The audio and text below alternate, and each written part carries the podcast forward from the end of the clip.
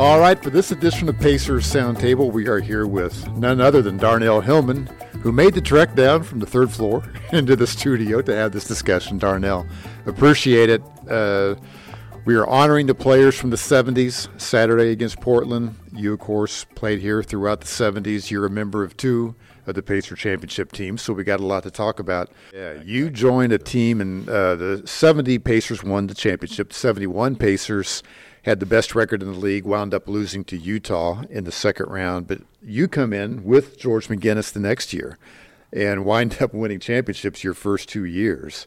Um, we'll talk. Let's talk about those. You know, the first year against the Nets. Uh, you know, you play a, an important role off the bench, and the Pacers win that 72 championship in uh, six games.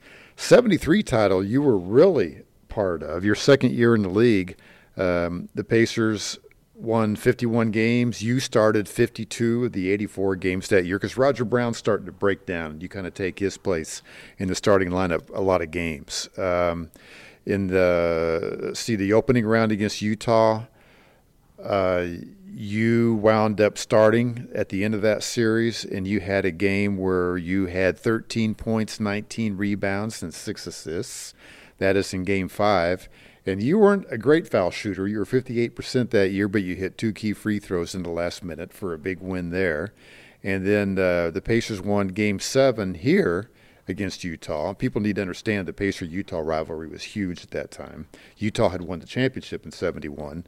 And uh, so in game seven, you started again, had 13 rebounds, and played great defense on Willie Wise. So you're really coming into your own here. And then you play Kentucky. Um, I should add that was actually a second round series against Utah. But then you play Kentucky for the finals in 73 and you had some time off before that series, so Roger gets a chance to kind of heal a little bit, and he starts off starting in that series. But then he his back is giving out; he's starting to break down. So we get to um, let's see, game four of that. No, let's go. Game seven of that series is in Utah, and uh, it's three to three. The visiting team's been winning like every game in that series practically. We're in Louisville for game seven. Uh, the Pacers win it 88 to 81. Uh, George McGinnis uh, winds up with 27 points in that series, in that game, and uh, is the MVP of that series. But you uh, started, played great defense on Dan Issel. And Slick in the locker room after the game kind of points to there's the guy who won it for us, meaning you, you know, by the way you filled in, by the way you defended Dan Issel, and how you contributed in that series. So that 73 playoff series must be at the peak of your career. I mean, you were a vital part of a championship team then. Well, you know, and I appreciate your saying that. Um, the 73 series, I kind of remember, but I'm not real great on the details of that series. Um, I saw myself as a role player there, um, playing Dan Issel. And during that uh, time in my early in my career, I also gave Mel relief in the middle. So mm-hmm. sometimes I wound up having to play against Artis. But we had a ball player on our team in the 73 series by the name of Gus Johnson. So Gus was able to take Artis. And then my focus was pretty much a lot on Dan Issel. But sometimes um, I would get an opportunity. I had this thing about Artis Gilmore. Artis used to be a great, tremendous player, and my thing was I wanted to block his dunk shot. I didn't care about blocking his shot, but I wanted to block his dunk shot. So I was always trying to find a, a opportunity in the ball game where I might could get to him to do that. So being focused on Dan, that was really tough on when Mel was out of the game Gilmore could have a easy time underneath. So several times I tried to sneak in there and, help uh, Gus Johnson with him, and that was my thing there. So uh, the series was a, a good series, a well fought series. Um, I just remember whatever Slick needed and wanted for us to win the championship. Because again, as I'll tell you always, I'm a team player, and I was all about championships. Yeah. It didn't matter who had all the points or who did what. Mine was just come out of here and win these championships. Looking at the newspaper articles after that game, there was a quote from you saying, Before the game, we were very relaxed in the dress- dressing room. It was surprising to be so relaxed, and I was wondering if we would go outside and do the job. but you saw it. We did. So do you remember that feeling before Game Seven in Louisville of everybody being really relaxed? Uh, yeah, I do. I, I um, actually uh, I was taken back by their being so relaxed because at the time before a ball game, I was very quiet. You know, sometimes you see younger teams in the locker room and everybody's getting pumped up and all psyched up and ready to go, and a lot of noise and cheering and jumping up. I'm the exact opposite. I'd be a wallflower. I'm focused. I'm thinking about the game. So seeing everyone else being in the same posture that I was in kind of made me wonder, well, okay, now, guys, this is normal for me, but that's not so much normal for you. You guys need to get fired up out, here. Yeah, are we going to come out of here red hot, or are we going to struggle and have to dig ourselves out of a hole? So I kind of kind of remember that. Um, interesting uh, time for us, at, but when the guys came out, and of course we are led by Freddie and Mel, and we got right after it. We yeah. understood what we had to do, and uh, Roger set the pace, and we just took took care of our business. Yeah, Roger came off the bench and had ten points in that game. Um, all three Pacer championships were won on the road, so you have to do your celebrating among yourselves in the locker room. And I know in that case, you know, you're throwing Nancy Leonard in the shower, and all the, the front office people and media people are going in the shower. And then uh, you come back to Indianapolis a couple nights later, and you have like a public dinner at the Coliseum where fried chicken was served. About 1,500 fans came. So, what do you remember about the aftermath? You know, what's it like winning a championship like you did your first two years, and then you know, what's it like in the immediate aftermath of that?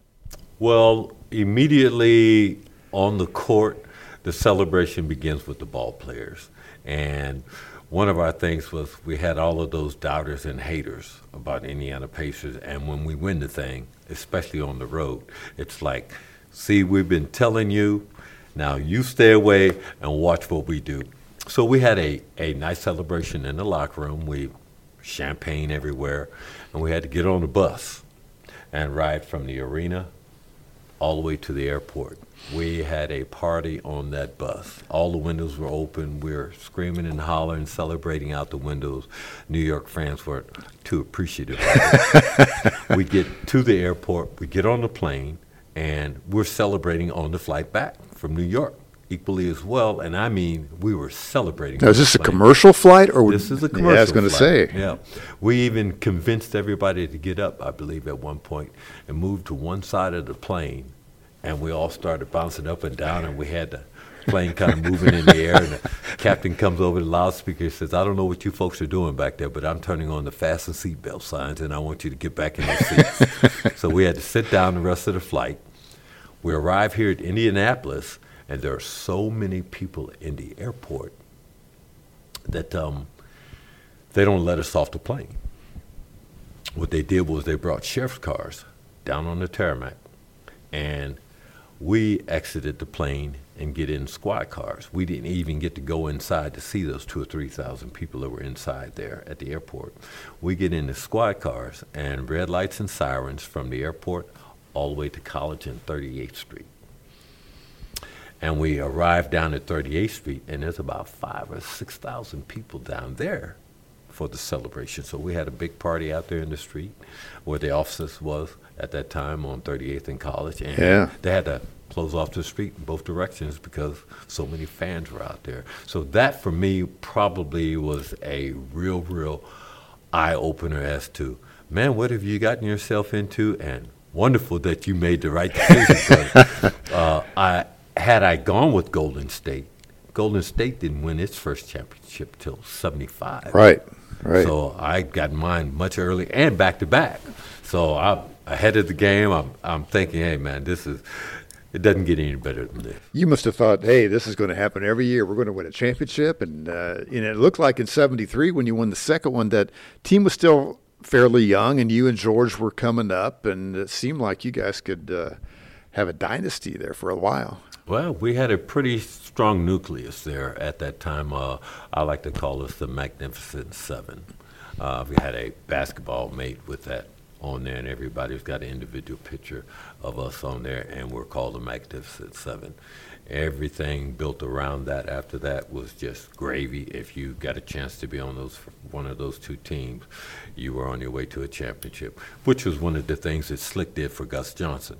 Gus, in all the years that Gus had played it uh, with Washington, mm-hmm. never got a shot at winning a championship. Yeah, he was an NBA veteran. He was yeah. at the very end of his career. So Slick brought him in, and, and we gave Gus his shot at a ring. And, um, mm-hmm. you know, having Gus here and watching him when I was a kid coming up and then getting to be on the same court with him and then watching to see just how effective he was, it's like – it doesn't get any better than this. Yeah. For a youngster myself, I was just trying to take in as much as I could.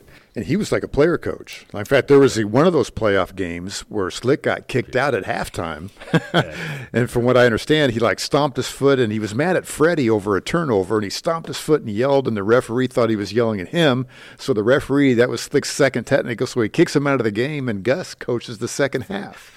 Yeah. That's correct.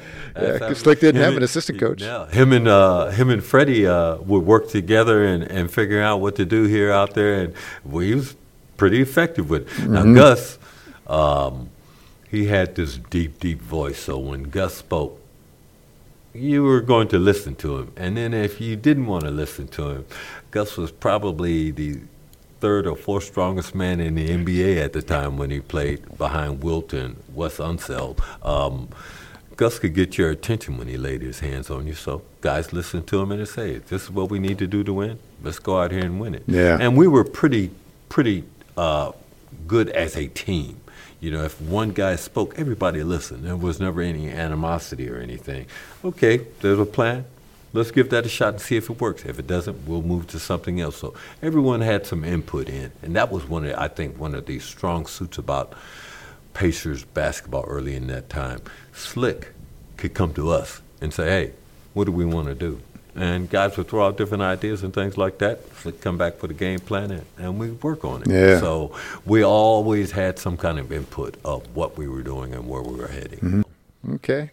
Well, hey, Darnell, appreciate your time. We'll see you Saturday night on 70s night. Uh, you know, you'll see a lot of old friends there. Uh, we'll look forward to that evening. I hope everybody can come out. And uh, that's Darnell Hillman. Got a great story, one of the absolute most popular Pacers of all time. This is Pacer Sound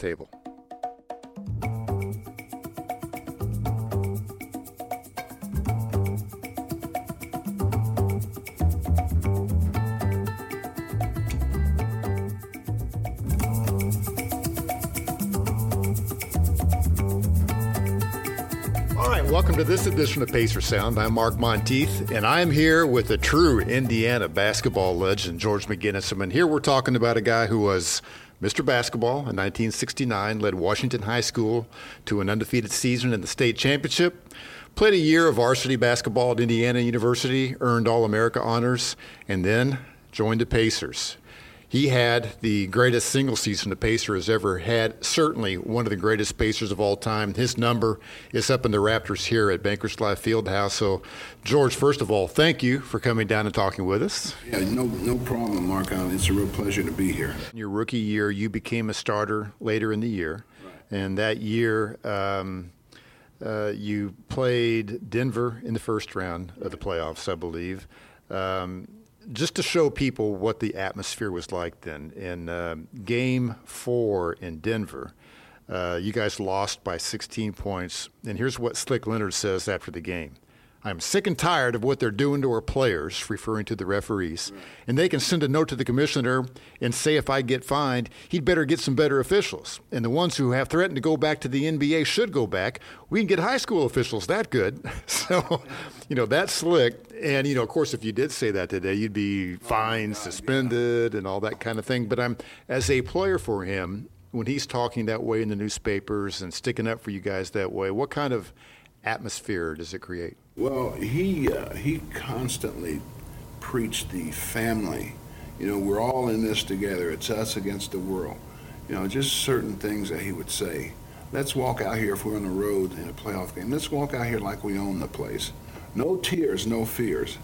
You know, and uh, he just had a way about him that uh, you know he didn't take anything from anybody, and he didn't want anybody cheating him. If he felt like he was going to get cheated, he he let him have it. So it, it made you feel good as a player that this guy had your back. Yeah, yeah, no question he had your back. Uh, you guys beat Denver. Uh, this is the 72 playoffs. You beat Denver in seven games. Then you beat Utah in seven games after being down 2-0, and you right. won Game Seven in Utah.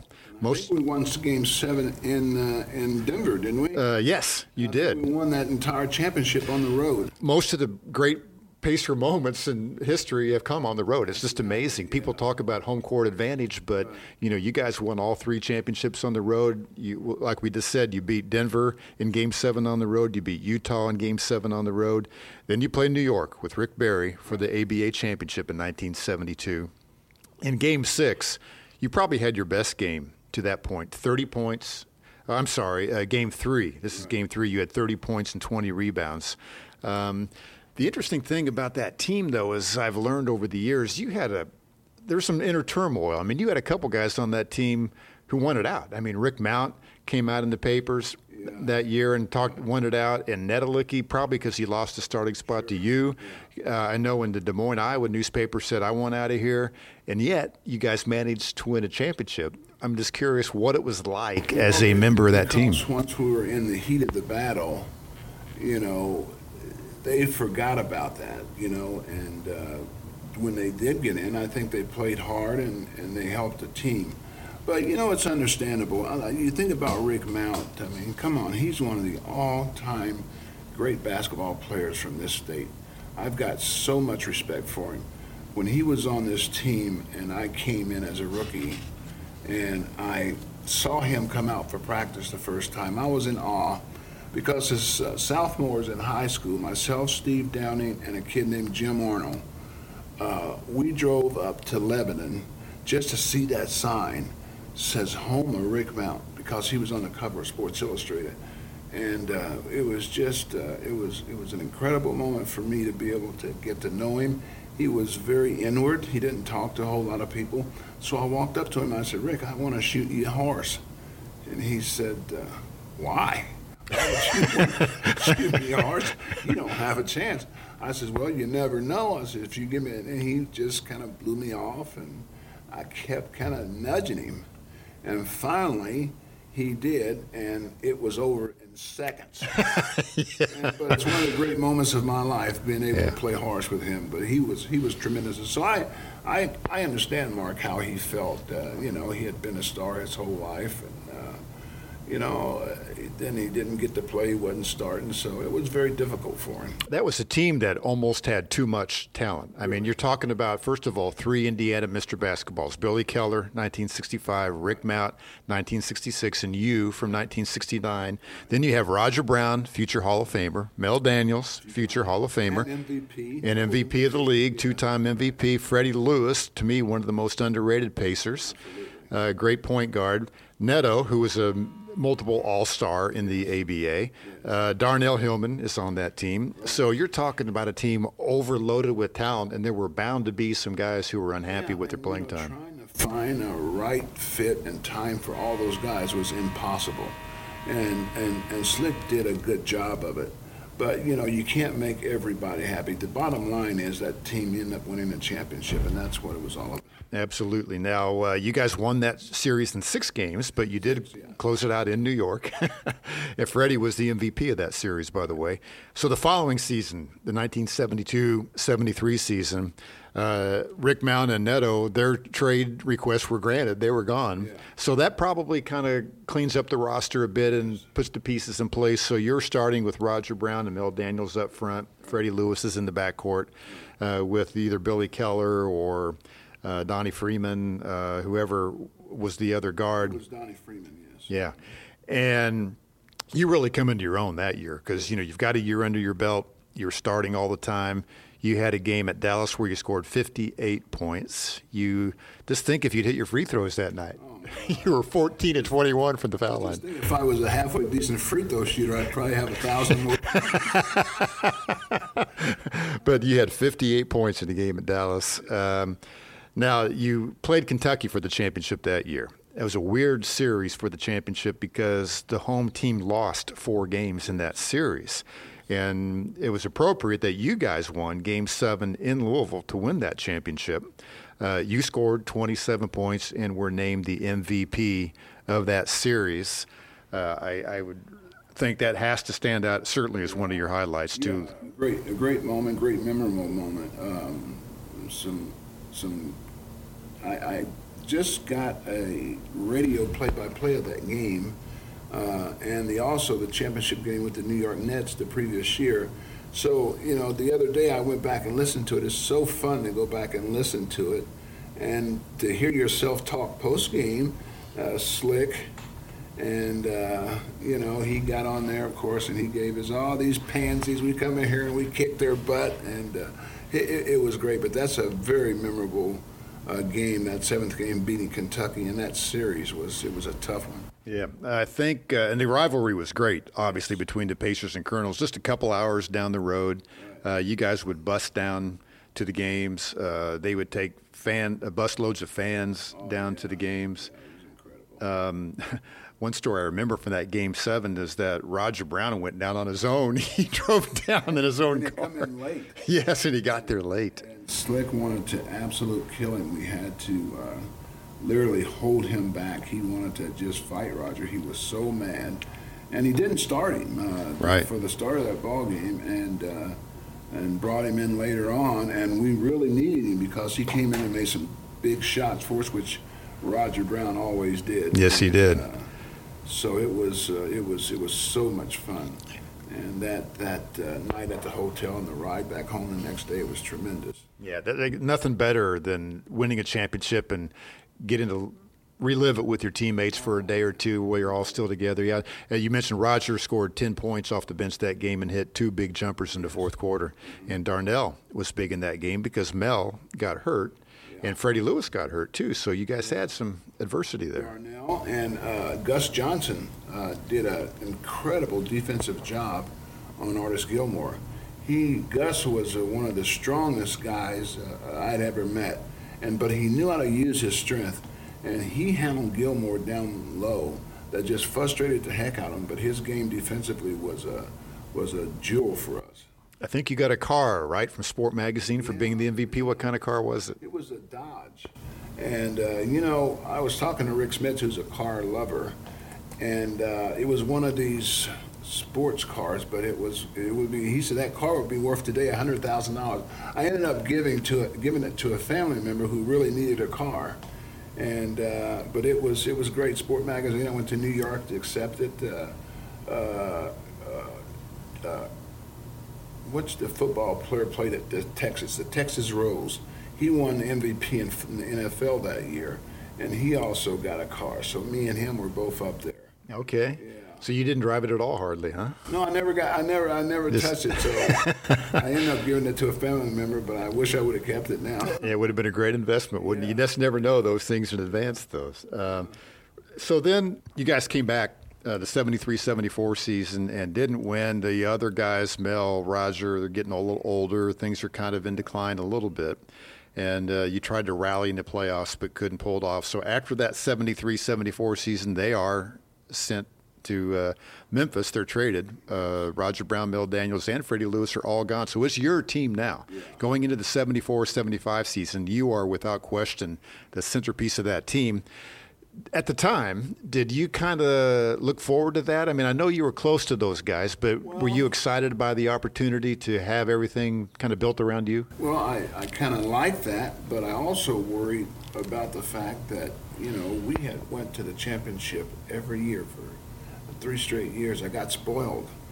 And now we're, we're losing our warriors. Mel, you know, Freddie, Roger, they were getting, they had gotten older, and uh, so it was kind of like we retooled.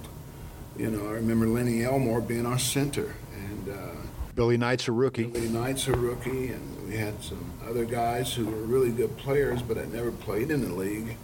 So I don't think the prediction was for us to be uh, a real good team.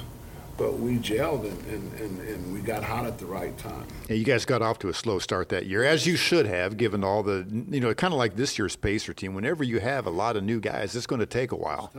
For things to come together. Billy Keller was still on that team. You had Kevin Joyce, different guys. But, uh, you know, as I said in our intro, you had the best season a Pacer has ever had. You averaged 29.8 points, around 15 rebounds. You led the team in assists and steals and no doubt turnovers as well. you did everything. I had the ball a lot. the, the, offense ran through you, didn't it? It must have been fun. Uh, you actually had your best season shooting that year. You hit 35% of your three pointers. So everything came together for you. And, you know, this is a team that had a couple of five game losing streaks early on, but it all came together. You beat San Antonio in the first round of that playoff series in six games. That was one of the most emotional playoff series in the franchise history. They called it the Hang 'em High series. And, uh, you know, there was a game in San Antonio where Slick went down and grabbed the timekeeper by his lapels and lifted him out of his chair because he didn't really pull him over the, the, the scores table. Tried to anyway. because uh, he, he started the clock late on an out of bounds play, boy, and Slick just didn't like it. But it, it was. Uh, it was memorable. That game was memorable. Yes, and you know, Slick in his Hall of Fame speech told a story from that series about you about running over George Karl. Yeah. Can you tell us that one? Well, yeah, he George Karl was one of the toughest kids I'd ever played against. He, you know, he would get in front of anybody. He'd take a charge and foul. Uh, you know, when you looked at him, he, he had nothing but scrapes and scars all over his knees and he came from North Carolina. So usually most of those North Carolina guys were tough, but he had a he had an inner toughness that was incredible. But he had a tendency just to kind of run in front of you, and he did this a couple of times to me, and he flopped, you know, which really made me mad. And uh, and I went to the ref. I said, "Hey, he's flopping." I said, "Now, you know, that's that's not a foul." You know, and he says, "Well, you know, George, you ran over him." Well, the next time we were on the court, I says, okay, we get a get the ball off of a rebound and get out on a quick, fast break, and I take off around the wing, and uh, there's George, there's George Karl, and uh, they throw me the ball, and all I had to do was literally give it back to the other player for a lay-in, but I wanted to make a point, and I went into him and I took him into about the third row of the seats behind one of their buckets, and I threw the ball to the referee, and I said, "Now that's a foul." you made your point. Yeah. You ever talk to George Karl about that in yeah, later years? I, I have before, but I don't. I don't talk to him too much now. But you know, I just, I just, I love him. I think he was, uh, he was a good guy, good sport. He's talked about that quite a bit. Yeah, yeah, he he's good talking about that kind of stuff. Yeah. He was a good competitor, and he understood, you know, how things were done. Mm-hmm. Uh, then you beat Denver in the second round now we're talking about Dancing Harry being here. Uh, yeah, and then Denver. Get this: the Pacers bring in Dancing Harry, who had worked some NBA games, was nationally known, and he comes in. He's putting he's putting on a cape and putting hexes on the other team during their huddles. He was a big hit. He was. He was hugely popular for a short amount of time. So Denver responds by bringing out a witch called her Robata, and she would stand at your end of the court during pregame warm-ups and, and just stare at you and stare you down. And yeah. she watched the entire warm. It was almost intimidating, you know. She had the, this makeup on, and she had this black hood. And she never took her eyes off her. And she stared at me. Yes, at you in particular. Yeah, it wasn't the other players and so it almost got a little weird for me. I, you know, I said, "Man, I, you know, I hope she leaves." But it went on the entire warm up, and finally the game started, and I was over it. But it did kind of bother me a little. Some witches staring at you. oh, it's just amazing. You know, obviously, that kind of thing would not happen today. But you guys won that series in seven games on the road again. So, what was it again about Slick that would give you guys the confidence to win all these game sevens on the road? Oh, I think it was Slick. He was innovative he'd taken changed the whole offense. For two of those uh, wins on, uh, it was, I think it was well, it was Kentucky and it was Denver that we played in seventh games. And he changed the entire offense. He flip flopped uh, in that particular game. Myself and Billy Knight. Denver had been pressing full court the entire series and giving our guards some trouble. You know, we were you have us in trouble turning the ball over or not getting the ball over the half court line in 10 seconds. So me and Billy would bring, me and Billy Knight would bring the ball up and start the offense from, from, from where we had the ball. So uh, it was things like that. And, uh, you know, calling a big play. I remember um, we were in a situation in the fourth quarter, and um, he called the play for me. It was going down the stretch, and the play broke down, and Billy Keller ends up wide open. I hit him out in the corner, and he hits a he hits that three pointer, never touches the rim, and it was a big shot. And I can remember going in the locker room. And we're celebrating. Slick's going, "Where's the beer? Where's the beer?" and um, so we get in there, and the reporter's asking him. He says, "Boy, uh, Leonard, uh, that was a big play that you that you ran for Billy Keller." You know, and it was just one of these plays that just happened. It was nothing that we ran, and I can I'll never forget. Slick said to to the reporter, he says, "Well, boys, sometimes if you're going to be in this league, you got to make big decisions." it was basically a broken play. Yeah, exactly. Now, wasn't that the Boom Baby game? Yeah, that was when Slick the first. boom, baby. Yeah, Slick yelled "Boom Baby." It was the first time we ever heard it. Billy hit that shot, and he come out of the seat and he jumped up with both hands and said, "Boom, baby!" and that the rest is history regarding that. And we should add that Denver at that time was coached by Larry Brown, the Hall of Fame coach. So you mm-hmm. know you're talking about some serious chess games going on between Yeah. coaches. Uh, so then you know this time the Pacers, rather than the odds-on favorite, are the Cinderella team of the ABA, and you play Kentucky. Um, and you lost that series in the finals in five games. They had a great team, and you were injured. I remember I've seen uh, Game Five of that series when they won it. and You're kind of limping around out there. Yeah, I got. Uh, I had a. I had an ankle problem. I think I turned my ankle in. I think the second or third game, but I played, played through it. But they were clearly the better team. They just had so much talent, and um, they had uh, uh, been to I think three finals or two or three finals and never won anything. So they were due. Yeah. And, uh, they were coached by Hubie Brown, who did a terrific job with them. Yeah, they were building to that moment for like eight years, and they had Artis Gilmore and Louie Dampier, and uh, I think Maurice Lucas was on that team, or, or he wasn't. Maurice on that team. He was with St. Louis. Uh, they had uh, one of the Joneses. Wilbert Jones. Wilbert Jones, yes. Uh-huh. Yeah. So obviously, you know, like you say, they were due, uh, and it was a great accomplishment for the Pacers, you know, to uh, get to that point. Uh, but at that point, you know, look, the Pacers are really struggling financially. You were the co-MVP of the league that year with Julius Erving. I think a lot of people felt like you actually deserved it, but Julius had kind of the bigger name. He was playing in New York. He was the dunker, all that kind of thing. At the time, were you at all bothered by sharing the MVP honor with him, or You know, I never really thought about it like that. I mean, you know, I wasn't I wasn't consumed with so much individual awards because we were all just so used to winning. It was so much fun just to win as a team. And the fact that we didn't win, but we so overachieved, uh, that that team, um, it was amazing. Uh, it was kind of the same atmosphere we had with the older guys who had left.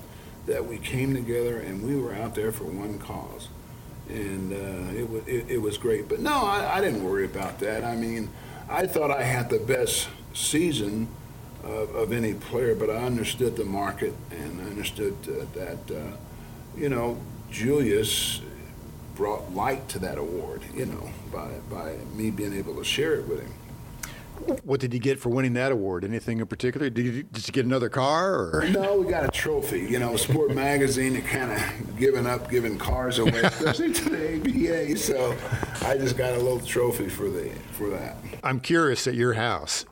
Do you display any of your hardware or memorabilia from your career, whether it's high school, No, I don't display anything at my house. I got a few things in my office. I got that M- MVP trophy. Um, got a few things from high school, a few things from IU, but not much in my house. Do you still have the net from your state championship? Do you have a piece of that net? And I, yeah, I've got almost half a net from my high school game, and uh, that's one of my most prized possessions. Absolutely. Okay.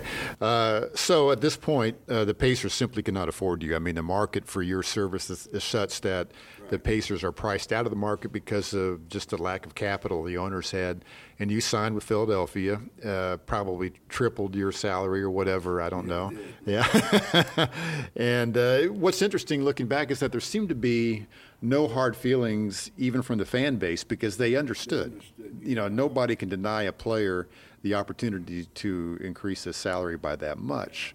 Uh, you came back for an exhibition game the following season as a Sixer, which had to be painful for the Pacer fans to see. But even then, if I remember right, you got a standing ovation. Standing ovation, yeah, which was unusual. Usually, when a player leaves a, a team like I did, you know, there's some animosity. But yeah, I think everyone understands that the front office understood the front office, the players and even the fans, which made me feel really, really good when I came back yeah. here.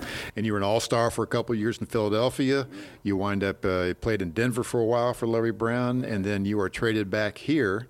Uh, Slick brings you back into trade for Alex English, and you finish your career here. Uh, you know, guys in your era did not play as long as today. I think you were 32 yeah, when you had to retire. Yeah.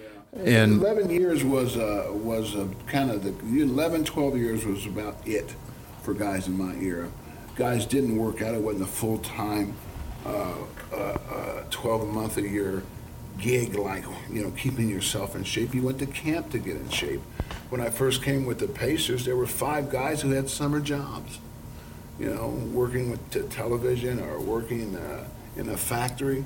It was it was a different time. Yeah. What did you do in your summers mostly? Um, I I just rode horses. I had fun. Um, but you know, I just got away from the game. As you look back, of course, nobody then was working out like they do today. But do you kind of think, man, if I could have done that, if I could have worked out the way these guys work out or whatever, extended our career for sure. Yeah, absolutely. Yeah, no question. But none of these. Uh, none of the things that they have, the technology that's that's been brought to the game and to working out, none of that was available to us. Yeah, yeah, it's just a shame, but still, hey, you played a long time. You had a great career. Uh, you got a couple championships yes. to your name, so you know that makes it all worthwhile, certainly. And not to mention the high school and collegiate accomplishments. Uh, the thing about you know the Pacers in your era that everybody talks about, uh, that you guys reflect on, is just the camaraderie you had with your teammates. Uh, you mentioned riding horses. Like you guys would ride horses together. I guess you would ride motorcycles together. Motorcycles, yeah. Mel, got, Mel got everybody together because he loved horses, and he says we all got to get a horse. It's so much fun. You know, I had never ridden a horse before, and we did it, and we loved it. Slick rode. It, it was great, and uh, then we had uh, motorcycles, but we did everything together. Uh, our summers were spent together. The the stat crew would throw parties uh, once a month where we'd go over one of their their homes and just have a, a like a cookout. So it was uh, it was more of a family atmosphere. You know, everybody rooting for everybody. So it's a lot yeah. different than it is today. Yeah, it was. It was just almost like a a family business in a sense yeah. that where everybody was really connected, including, as you said, the stat crew and, and front office people and uh, players, coaches, everybody were together.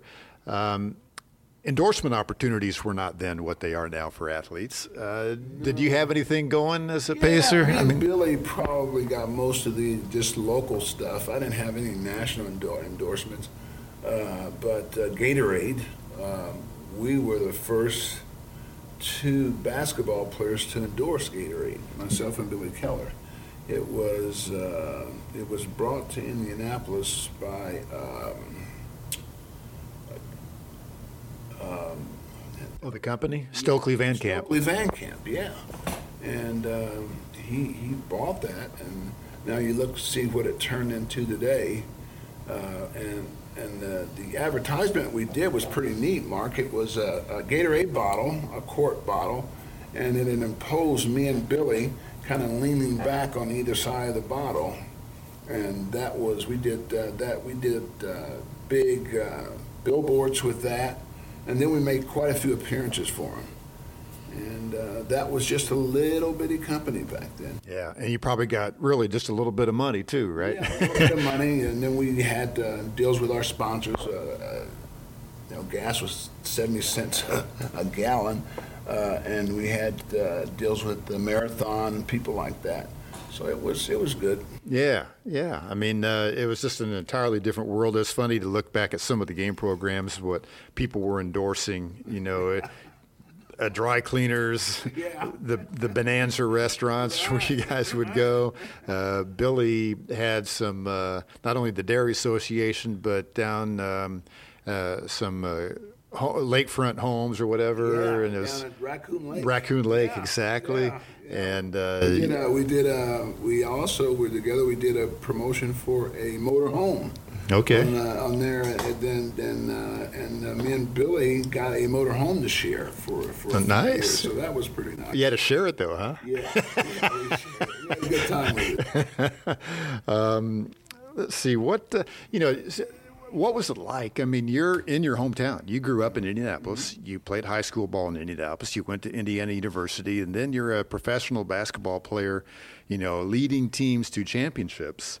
I mean, that must have been just an incredible experience to be in your hometown where you're that popular and that good. I mean, it's. I would think every day was just like a dream. Yeah, well, and just think about how many players have had that opportunity to play your high school, college, and pro career right here in the place that you were raised. It was, it was, it was incredible because, you know, not only uh, that we have a rich basketball history, uh, but you know, yeah, your family was there to, to support you, your friends. Uh, now in today's game, that's a deterrent. Yes. You know, It's, it's a real deterrent, but back then, it was a great support system for me. I guess you probably did not have the issues that today's players might have with all your high school buddies. George, George, can you give me tickets? You know, this kind of thing. And never, never like that. I mean, if, if uh, there might have been one or two guys, but, you know, they could afford a ticket. You know, jobs were plentiful and uh, uh, tickets were cheap. cheap tickets were very cheap. Slick said, you know, the old saying, Slick said you could get a front row seat at the Coliseum for $3 and a gallon of beer, you know. so, very affordable, a lot of fun. Yeah, yeah. Well, hey, we could go on forever telling these stories, but um, I'd like to thank everybody for listening to this podcast. George, thank you for sharing your story, and hopefully we can do it again sometime. That's Pacer Sound. I'm Mark Monteith. Thanks for listening.